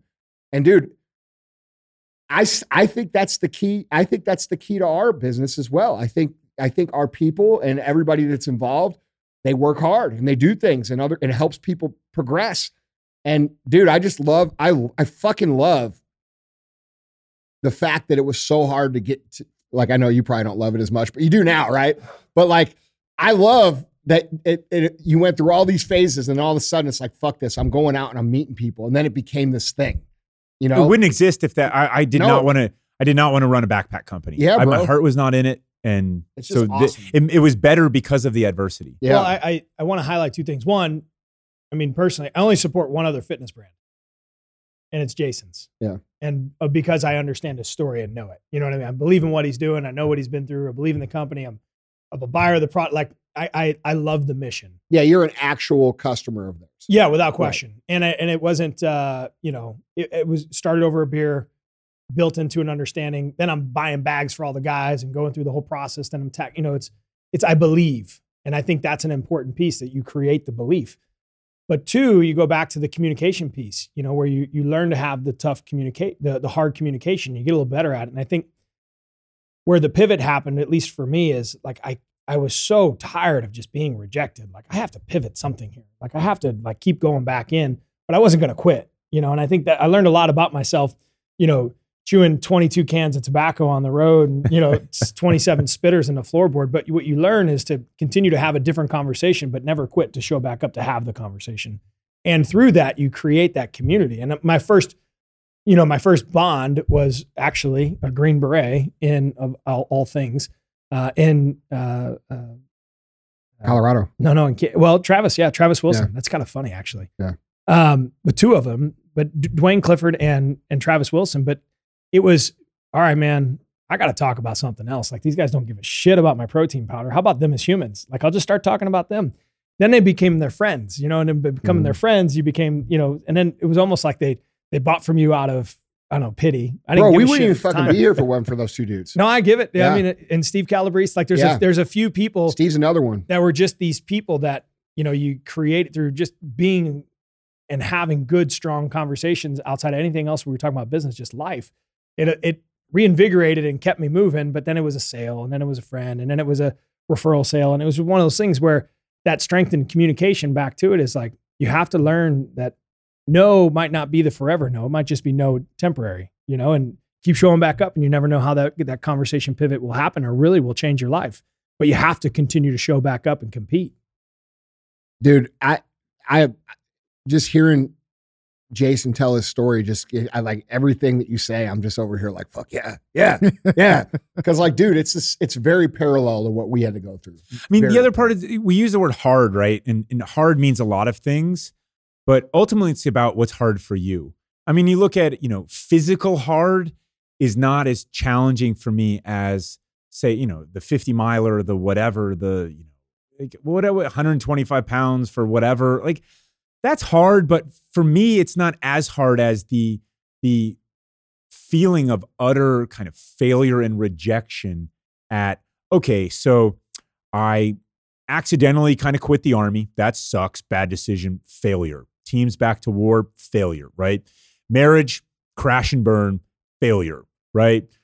Friends, got awesome jobs now, at least perception wise, doing really well, really perfect, perfect lives, totally happy because you start Of course, to you start yeah. you start They feeding all this are. narrative, right? Right. And it's like, and I can't even sell one damn backpack. Not one. Not one. Right. I can't, I can't, I can't do anything right. And and like you get on that struggle bus and you start believing your own negative self-talk for too long, it, it goes real bad. And those kinds of emotional, hard, they're hard, man. They, th- that is my definition. Do of those still happen to you? Yes. Yeah, that's that's that's a. I think that's a big misconception that people think that you go through it only in the beginning stages. But I think there's staircases to that. Well, it's important, you know. no, I think it's super. I'm not shaking my head because I disagree. I'm shaking my head because people would think anything else. Yeah, I mean, I, I had well, bro, this shit's fucking hard. It's hard for me. Like I have fucking mental breakdown once fucking every month, bro. Like thinking like, holy fuck. Like there's this, there's that, there's this, this, this, this, this, this, this, this, this. Like it's it, you know, and then you get like like you're saying, bro, like if you start comparing. You're like, well, you know, I, all my other entrepreneur buddies aren't having mental breakdowns. Yeah. Right? Can't be because they haven't Yeah. posted it on social no, but, media. no, yet. but Yeah. that's that's real. I mean, I, and I say this from a place because like you become you become stronger or tougher or more calloused or whatever it is, but you're not immune. And I think that's an important piece to understand as an entrepreneur. I mean, Jason asked me to speak last year at his GoRuck Games, uh, or uh, in April, right? Yeah. and I didn't go, and and I had to call him and tell him like, dude, I, I mentally couldn't go. Like I wasn't in a good place, and I had to call him and like check that down friend to friend. I had to say like, and it's you know I don't I didn't tell anybody else in the whole world except you. I'm saying it now because it's like I had to come to the realization like I was not mentally in a place to be able to do it, yeah. and you know you you and it's not 2022. We had the best business year we've ever had in our whole lives. 2021 best business year we'd ever had. There's no reason for me in April of or was April Yeah. April-ish to be like in this mental place, but dude, I felt like I wasn't enough. I don't know what the fuck was going on, but that phase of life, it was smacking me in the face, you know, and you have to be able to, I think, recognize it, understand it, but it is normal. You're not, it's not a one-time thing. It's a, it's a continual process that you have to go through of rejection and failure, but then figuring out how to get through those moments so you can succeed. It's not, I mean, this isn't. I mean, Mother Teresa had doubts about God. I mean, th- this is well documented. I mean, everybody. If Mother Teresa can have, you know, question her faith, like, eh, w- let's give ourselves the permission to understand that that's going to happen to all of us. Yeah. And the more that we go through something, and this is where you need support structures. I knew how, how hard that call was for you Yeah. to make, by the way. But you you need kind of support structures around you. You need to kind of have those things in place because you do actually need other people in your lives. You need your your good relationships with your kids or your wives or you know they all kind of ebb and flow a little bit just by the nature of life. But you know, it's a dangerous path when you get in a bad place and you start getting in your own head and you stay in your own head mm-hmm. and just your own head. And and I've been there, man. And it is just I've got a couple things where like, okay, feel this is a problem. I need to kind of, you know, not push on the gas right now. And that's kind of what you were saying last year. And like, it's like that has come because I have been through so many times of adversity in my life, which has not been perfect by any stretch, even though it's been rewarding and meaningful. For sure. But let, those are separate things. yeah. And I've learned like, this this version of hard. This is gonna this is gonna take its toll on me. And so this is what I need. And sometimes just little stuff like, hey man, I need to take a deep breath outside and go somewhere for like two hours or two days or whatever. Not usually two days, but two hours maybe. And I need to I I need, need to like two weeks. yeah, but still, you know something's got to give because if i go you know when you're in anger you should like two things you should not do is act or speak Mhm. right or you feel whatever if you're not in a good place you should not do those things so you know take a walk around the block or ruck around the block or do something It's crazy what a fucking walk will do for you. That was a good plug there, by the way. Yeah. well it's Yeah, well it documented what a good Smooth. Yeah. what a good walk will do for yeah. you And it's even better if you ruck it Yeah. it's always better always better. yeah because rucking is better than walking. It's superior. it's definitely 75 harder Listen, it's definitely 75 harder You got to be careful. well, 'cause I know this. Jail will troll I your ass on the internet. I, understand this because I get tagged in it daily. Well, the, the thing is, Dude, I- at first I thought you And- were fucking. listen, Andrew called me. He's like, "Hey, is this first guy I was like, with I- me?" At first I'm like, hey man, Are we cool with Jason? Like, like is everything He literally cool? called me on the Saturday. I'm like, That's and I- great. and I could tell he was like inherently kind of pissed a little bit. And I'm like, no, no, no. Jay is he's one of us. Like Yeah. he's fucking good, man. Well, Like, then oh, explain this shit. Yeah, yeah, yeah. bro, once I fucking got it, I'm like, no, I this is fucking uh, like. Well, if I go for a run, he should be like, oh, you should have gone for a ruck. I'm Yeah. like, motherfucker, I was running. no, You should have been rucking. It, it was so funny because when you first started tagging me, I'm like, is he talking shit or is like? a little bit. That's Yes. my love yeah, language. but, yeah, I was guy. like, but but dude, well, I kind of liked it. I was like, I'm like, all right. And you know what? Guess what I'm going to do for the next 75 days? I'm going to fucking ruck it. You know what I'm saying?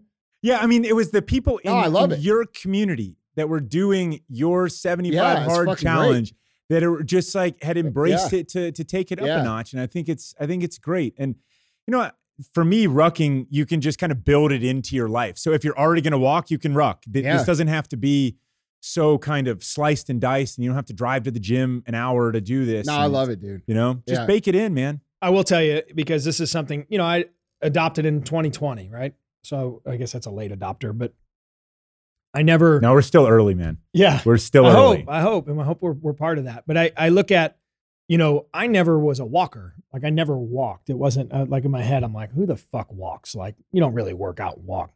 But at the Old time, people with canes at the mall. well, you and know? then- but then I like started, that that was my perception growing up like that is lame i remember my grandparents taking me to the mall in dayton be a mall ohio with people that are walking like they're like oh they're just here to walk and then the simpsons did a whole spoof on that and i'm like i had the same perception but in in in that 2020 timeframe, like right before everything kind of went bonkers, I found you know I found myself rucking, and then it was like you know to get outside from all the madness and all the noise, rucking became not like something. It was like this is what I was doing. You know, I was rucking in the in the fields, or I was rucking up the hill. You still do that. I still do it. I mean, Yeah. at my farm, it's my choice of exercise. A really cool gym at my farm. It's like badass.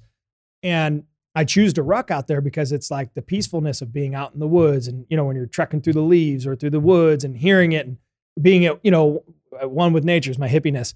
But it's one of those things where I found so much peace in rucking because I was by myself, you know. And then Mhm. on the flip side, then I decided to ruck a marathon for my 40th birthday. We found like 25 guys and we all went you know so like you we could you can ruck with a team and have an unbelievable time you can ruck by yourself and have an unbelievable time and it's amazing what adding 45 pounds to your back will do to a 45 minute walk it's a fucking hell of a lot harder What the fuck did I do wrong then? Because that shit was not fucking great to me. That was a terrifying experience. What's that Do I need to go by myself next time? I was No. dying. What the fuck you talking fucking about? traumatized. you know what's you know what's funny though is like you know with just adding 45 pounds to your walk I, I don't know you probably have some calculation where it's two and a half times the value or Mhm. caloric burn to the sense but i will tell you man like some of the i mean i just rucked during my 75 hard it's all i did Yeah. I mean, I rucked the entire time. It was one of those things where I wanted to see how much progress I could make by simply really just walking. Yeah. And it's one of the best shape I've ever been in my entire life. I just rucked. I just, you know, I found peace. It was cold. It was hot. I went through, you know, Christmas and Thanksgiving and Halloween. I did it all, all rucking. And I had a fabulous experience. I actually look forward to going outside, putting my shit on and going for a ruck. But the caloric burn by carrying that 45 extra pounds plus the core strength of being able to hold it up, like it's a hell of a workout. Oh know? yeah. Well, plus we were talking in the locker room, dude. It's you know the the because I used to do the weight vest, and then we went to intervals, and now I'm going back to the ruck.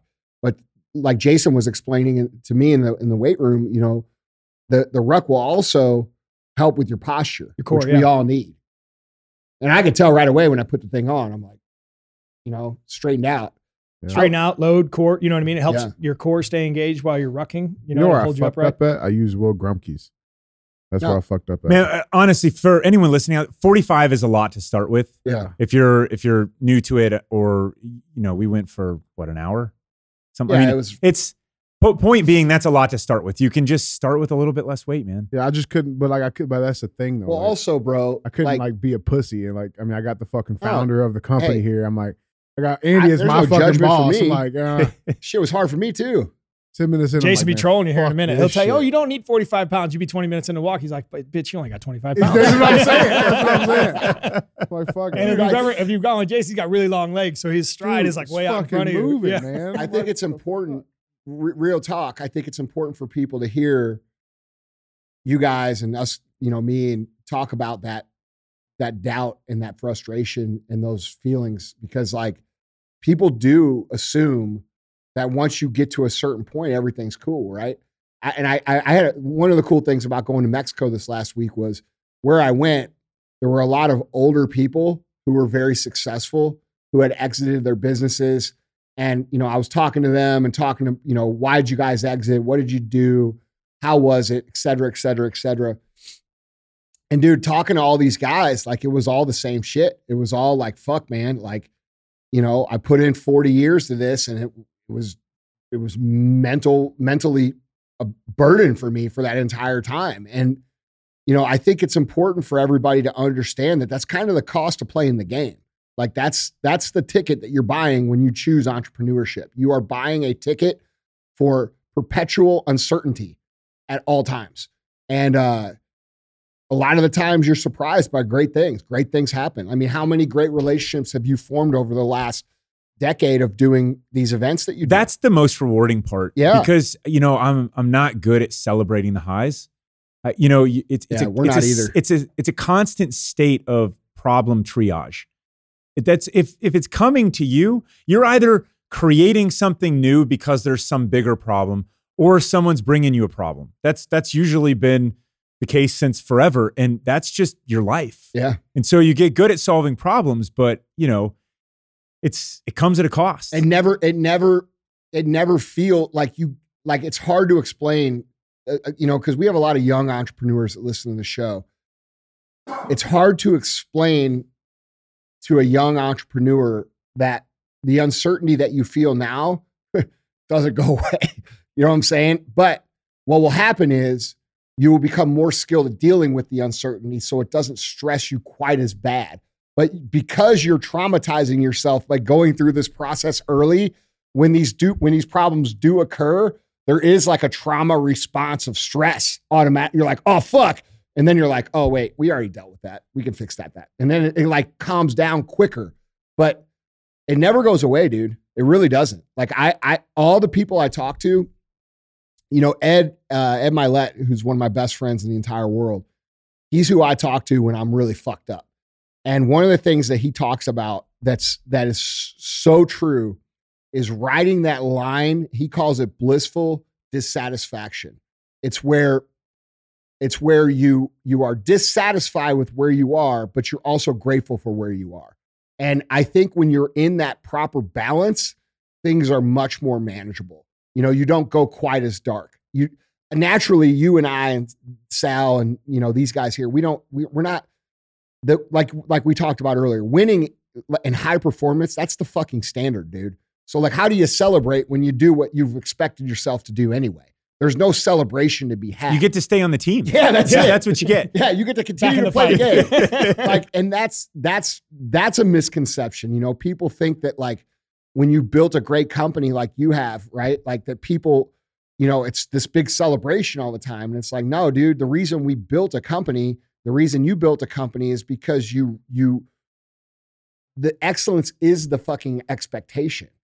So, as you describe GoRuck as a great company, it's it, I, I always I cringe just a little bit, you know, because I just that's not my my Jason, vision of it. Jason, and I see it- you it- do the same thing when someone's like, "Oh, I know, congratulations, I you know, conquered but the world." I'm telling you, it's a great company. Like from the outside, you need to hear that shit. Like it's important that you hear it because nobody ever fucking tells us when we're doing right, dude. We only hear the shit when it's bad. True or not true? Very true. Yeah. True. So like, dude, you're doing a fucking great thing and you're improving people's lives. You're making a big fucking difference for people. There's there's tens of thousands, hundreds of thousands of people who have gone through your events whose their lives have changed. And they're they're gonna be able to look back and say, dude, life's hard right now. But remember when I did that fucking 16 hour event with Jason McCarthy? I got through that. I can get through this. And like, dude, that's noble shit, bro. And like, you need to like, cause I, cause like, dude, I have to be reminded of it too. But I'm just telling you, man, like, it's from my perspective, I admire the fuck out of it. I think Yeah. it's amazing shit. American made bags, you know, soldier, servant leadership, Yeah. serve for the country. But I mean, I, you know, going back to it, you know, nothing good comes through your door, right? That's the role you signed up for. So I tell people all the time, you give your whole life to, you know, like you're, you know, this, this goes back to like I look at Madot and I have this this kid that applied. This is real. This is real talk. I'm so proud of Steve. Yeah, I'm talking, so proud of Steve here.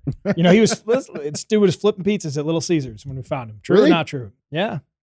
True. Dude was he was a little graphic designer, Webster, filled out internship form, came down little from Little Caesars to gold medal of jujitsu, you know, to you know, huge piece of the Real AF podcast. Like I get to walk in. He's no, like, he's not a huge piece. He fucking runs it. he's the first person I see every single day. You know, my family loaded up this weekend to go watch him, you know, roll Yeah. around with other dudes, which he's come, you know, obviously complacent with. You're pretty good at it.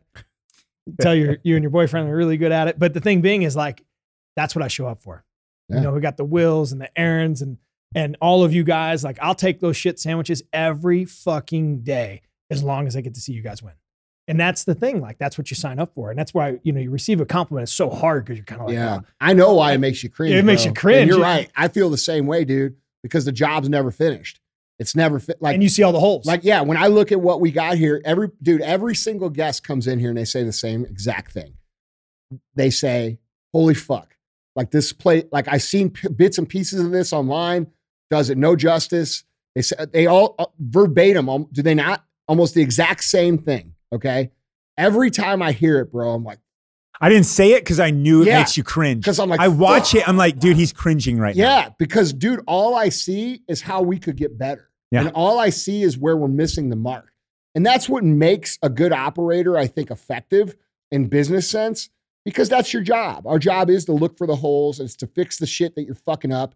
And like you said about, about uh, your life, it's the same with a company. Bro, we're not fucking perfect. You guys aren't perfect. It's like being an orchestra uh, conductor and you know you're trying to get everybody to play the tune but there's it's never perfect. It never it, you never one time get it right. And and um i guess it is a nice compliment when people think that it's perfect right? Or they look at it and think that but i mean bro i get what you're saying dude because like all the, I- the audience thinks it's magical. yeah, they the conductor hears the saxophone or whatever the hell it is. Yeah, Here, and- play one missed tune. you know and that's that's that's a whole that's a whole nother set of then you problems take them out back and beat the fuck out. well of no them. i mean uh, there, there's a whole there's a whole No, nother set of problems episode, because when episode. you when you run a an effective company that people love and they appreciate and they feel like they're a part of and you know they, a lot of times people don't realize how hard that is to produce it's like going into uh, the nicest steakhouse in the world bro and you get the perfect service with the perfect steak and the perfect experience and then you go in the kitchen and you see all these people working their asses off right a lot of people don't realize that that's a major part of every single company right That's the part I love. I love, I love, I'd rather hang out with people in the kitchen. me man. too Like the ones doing the work. me too bro I love it. I agree. Well, bro, it's been awesome to have you on the show, man. I hope you come on again. I'd love to. It's it's it's great to see you guys, and uh, you know, just really congratulations on all of your success here, guys. It's it's it's wonderful to Now you see. gonna make and- me cringe? you Cringe. Fucking I already fucking know you, motherfucker. Trolled him out. oh fuck, Troll, man. troll. I know. I Troll. fucking love it. it's, it's too bad. I wanted to get I wanted to get his take on the China balloons. He is like he is a war child. So I, between Well, Ukraine fuck, and dude, China, we could have done a ourselves another. CTI. We could have got all political. We could have our old whole another two hours on Oh, China yeah. and Ukraine here. Yeah, Yeah. Bro, Yeah, seriously he though, man. it. It's Like, real talk. for him. I am really proud of you.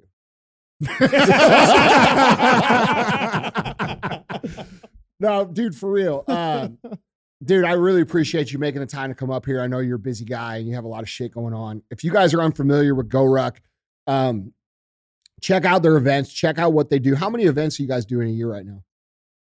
We've put on about 10,000 events since 2010. Um, we also have amazing. like 500 local ruck clubs, community led in cities all over the country. And we put on, you know, hundreds of events, probably 500 now. COVID, COVID took a little beat. So people need to, took a little hit on the numbers of events, but we're still at 500 or so. Yeah. That's a pretty good one. It's amazing. It's Yeah. more than one a day. Can can you can you unpack how that works? So you, there's a GoRuck community. You can go ruck on the weekends. You can sign up for a Yeah, I mean, look, here's the thing. I mean, this makes me a terrible businessman, but ultimately, you can buy a rucksack. You can fill it with, or, or you can use whatever one you have. Like how to how to get involved? It's like pay the fee, right? You know, share the thing. It's free. Mhm. Okay, here's the thing with GoRuck. Like I care about the way of life that exists in America, and I want to help us grow that so that we are more American than you know than we are. You know, it's like winning is the standard. Let's be more American, right? Um, and so it's like the way that you can participate is to do hard things, put some weight on your back, go for a walk. You know, for us, it's rucking. You can, if you want to do it, even one up, get a buddy. Go out and you know have your quote therapy session with your buddy. Talk about your lives or whatever, right? We need this in our lives. Go go pay that for it. Invite your neighbors to go do something, right? Maybe it's a driveway workout. Maybe it's maybe it's have over for dinner and talk to them right? Maybe you do that with somebody else, right? But but we need to get back to strengthening the the, the communities where we are. And we like to do that through physical fitness with with you know carrying weight and stuff. So that's how you can really get involved. We we build the best shit in the world. We've got a whole website full of it. It's great. But the the thing that really matters to me is get out and get get active and, and do it with each other. Yeah, guys, check out their website too, because they do a lot besides just rucksacks now. Like this is a full blown uh, performance high quality, best shit possible uh, apparel company. So check out what they're doing. Um, I'm doing 75 hard. Today is day one. You guys will hear this on day two. You should jump in and you should ruck because I'm going to ruck the whole time. So, bro, really appreciate you coming up. Thanks, guys. Yeah. All right, guys. That's the show. Uh, thanks for listening. Please pay the fee Yeah. Ripper sleeping on the floor. Now my jewelry box froze. Fuck a bowl, fuck a stove. Counted millions in a cold. Bad bitch, booted swole. Got her on bankroll. Can't fold, just a no.